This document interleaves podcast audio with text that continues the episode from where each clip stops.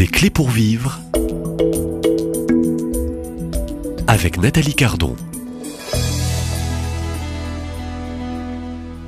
Euh, bon- bonjour docteur euh, Jean-Marie Gomas. Bonjour, Alors on pas, on perd pas de temps dans cette série des clés pour vivre. On va essayer, euh, je dirais, de, de trouver, je dirais, une bonne réflexion, d'être éclairé euh, sur euh, cette fin de vie qui peut et qui est euh, pour la plupart, je dirais, des, des, citoyens, hommes, femmes aujourd'hui, de par aussi les troubles et les confusions de notre société. troublés devant la mort et puis surtout effrayés, effrayés terrifiés devant, devant cette mort qui est, vous l'avez rappelé lors du premier entretien, c'est la finitude de tout homme et toute femme. On arrive à la vie, il y a un cri, on arrive en cette fin de vie, il y a ce dernier souffle. Et vous en parlez très bien. Alors, euh, existe-t-il au fond une bonne façon euh, de mourir, hein, docteur? Et vous êtes la bonne personne pour répondre, je crois. Ah, je ne sais pas si je suis la bonne personne, mais j'ai vu beaucoup, des milliers de personnes arriver à la fin de, leur vie.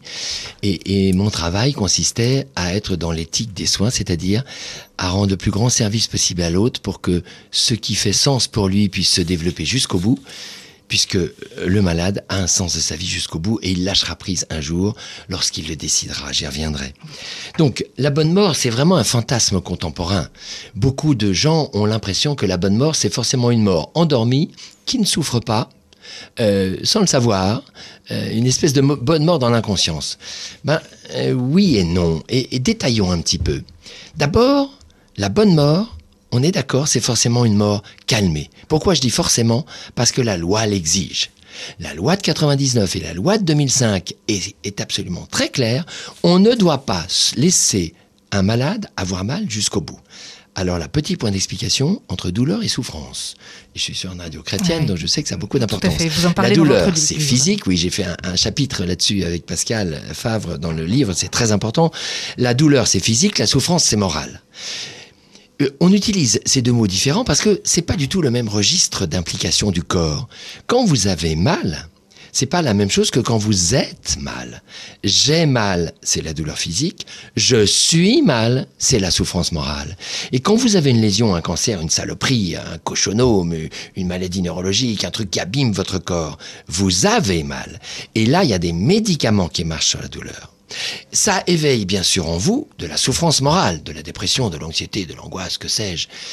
Mais la souffrance morale, c'est pas les mêmes médicaments et c'est pas la même opération mentale, c'est pas la même gestion que la douleur physique. Donc là, on parle de l'accompagnement, euh, de On la... parle de l'accompagnement mora- qui s'occupe globalement Ouais. de la douleur physique et de la souffrance morale, mais attention, la bonne mort, il faut absolument que la douleur et les symptômes, la détresse respiratoire, euh, la constipation, euh, euh, les nausées, les vomissements, enfin que sais-je, il y a 35 symptômes différents observés chez plus de 50% des malades en fin de vie. C'est pour vous dire qu'on a du travail, nous les médecins et les infirmières, pour donner le confort aux malades. Eh bien, la douleur physique, c'est une exigence légale donc, la bonne mort, ça commencera par être bien calmé de ses symptômes et de la douleur.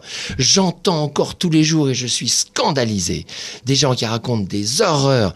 Avant-hier, on m'a envoyé un dossier pour me demander mon avis d'expert. Un ratage catastrophique de malades qu'on a laissé hurler de douleur parce qu'il n'avait pas les bons médicaments. C'est inadmissible. Nous sommes en 2023. Battez-vous, chers auditeurs, avec vos médecins, avec vos collègues.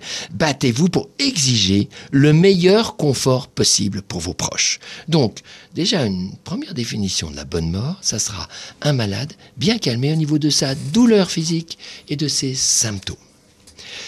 Deuxième grand fantasme contemporain, c'est euh, ce que Jean Leonetti, euh, qui a présidé à la, loi de 2005 et celle de 2016, euh, disait dans un jeu de mots impressionnant. la loi Leonetti qui autorise la sédation profonde, c'est dormir pour pas souffrir avant de mourir. Très belle phrase de Jean Leonetti, mais c'est une phrase très ambiguë. Il n'est pas question de faire dormir tout le monde avant la fin de vie. Parce que là aussi, comme j'ai dit dans ma dernière euh, séquence avec vous, que deux tiers des malades mangent, boivent et parlent la dernière semaine de leur vie, fort heureusement, Beaucoup de malades ont des douleurs correctement calmées à, à leur fin de vie. Et, ils ont donc la souffrance qui reste, c'est la souffrance existentielle, c'est la souffrance de leur perte d'autonomie, c'est la souffrance qu'on peut pas gommer, qui fait partie de l'humanité. On peut pas mourir sans souffrance. Et oui, la séparation aussi de quitter les plus proches. Et Eh oui. qu'est-ce qu'on laisse Eh oui. Qu'est-ce qu'on quitte Qu'est-ce qui nous attend Tout ça s'accompagne de souffrance. On peut être à zéro douleur, pas à zéro souffrance. Donc, une bonne mort, ça va être une mort dont les douleurs sont bien calmées, et une mort, si possible, consciente, si possible en communication. Parce que deux tiers des malades vont communiquer jusqu'au bout, à peu près. Le dernier tiers, soit on est obligé de les faire dormir tellement ils sont inconfortables, soit à cause des lésions qu'ils ont, ils sont déments, ils sont déjà dans le coma, ils ont eu un accident, ils ne communiquent plus. Mais c'est pas parce qu'ils communiquent plus que leur vie n'a plus de sens ou qu'il faut lâcher la surveillance des symptômes. Même un malade dans le coma, on doit calmer sa douleur et calmer les symptômes. Et nous avons des outils, nous les scientifiques, pour dépister les symptômes, même si le malade ne dit plus rien. Donc, ça, c'est une deuxième exigence. La bonne mort, la meilleure communication possible jusqu'au bout. Vous apportez, je dirais, vous êtes rassurant, docteur Gomas. On peut entendre qu'il y a, je dirais, le confort de pouvoir soulager euh, et jusqu'au bout. Mais oui, mais et puis il y a encore beaucoup de témoignages. On est très frappé hein, quand j'ai euh, travaillé avec les tutelles ces dernières années. Le nombre de fois où les tutelles ne disent, et puis même des grandes personnalités médiatiques qu'on entend souvent, qui sont en général pro-euthanasiques d'ailleurs, qui disent, comme euh, le député Falerny, qui dit, moi, je sais plus, je crois son père ou sa mère sont morts hurlant pendant des jours et des jours. Ah mais je suis comme lui, je suis scandalisé. Ça ne devrait pas se reproduire. C'est inadmissible. Les soins palliatifs sont parfaitement capables de ne pas laisser les malades hurler de douleur à leur fin de vie. On est d'accord qu'il ne faut pas que ça se reproduise. Mais donc, il faut donc donner des moyens aux soins palliatifs. Donc, on a vu la douleur, on a vu la communication. Troisième point, est-ce que la bonne mort serait une mort sans souffrance? Je viens d'évoquer que ça me semble impossible d'être à zéro souffrance. Cependant, il y a des malades qui meurent apaisés. Et là, je me sers d'une formidable phrase d'un grand psychanalyste qui s'appelle Michel Renaud, qui a fondé les soins palliatifs avec nous il y a, il y a 35 ans.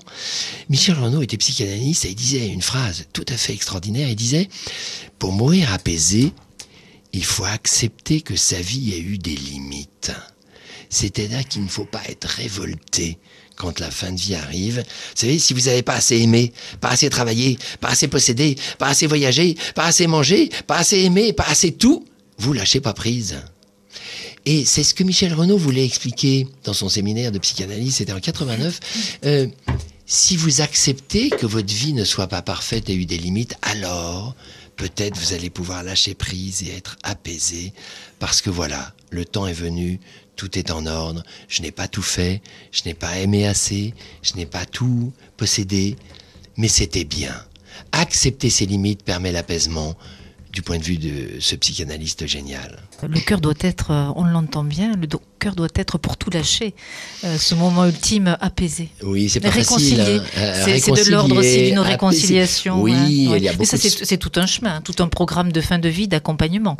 Il y a beaucoup de Ouais. qui peuvent investir le sujet à ce Ouais. moment-là sur ce qu'il se croit, ce qu'il attend ou qu'est-ce qui a du sens pour lui. Moi, j'étais frappé. Souvent, on me demande, mais pourquoi tu as fait du soin palliatif Pourquoi tu t'es occupé de gériatrie toute ta vie, des, des vieux, Bah oui, des toute votre grabataires, vie, etc. Mais parce que ça a du sens jusqu'au bout. Et si on se met à leur écoute d'une manière infinitésimale, les gens ont toujours quelque chose à vous dire sur ce qui fait sens pour eux. J'insiste beaucoup là-dessus.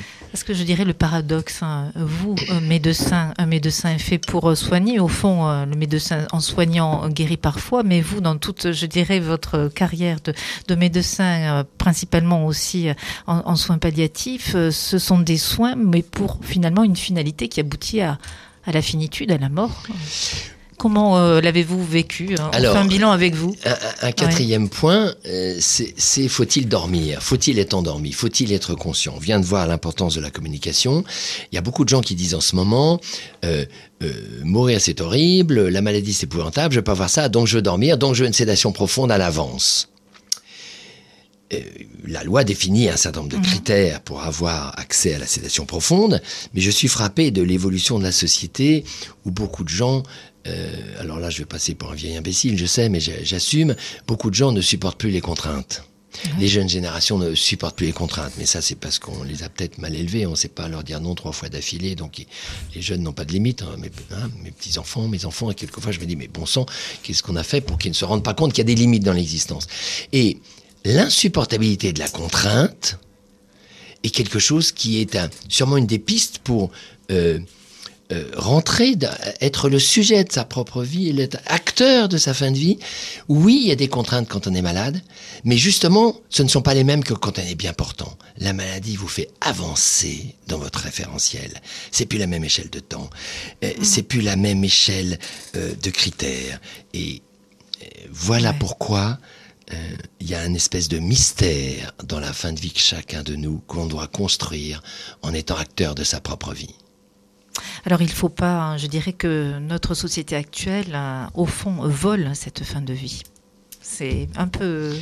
Et ça sera la dernière question et on se retrouve demain à la même heure, docteur Goumas. Hein. Oui, la, société hein. contemporaine, euh, performative, rapide, clinquante, superficielle, euh, qui met au-dessus de tout la liberté et l'autonomie, ce qui n'est pas forcément une mauvaise chose. Oui, mais peut-être pas au-dessus de tout sans penser, sans, sans le maîtriser, sans être raisonnable.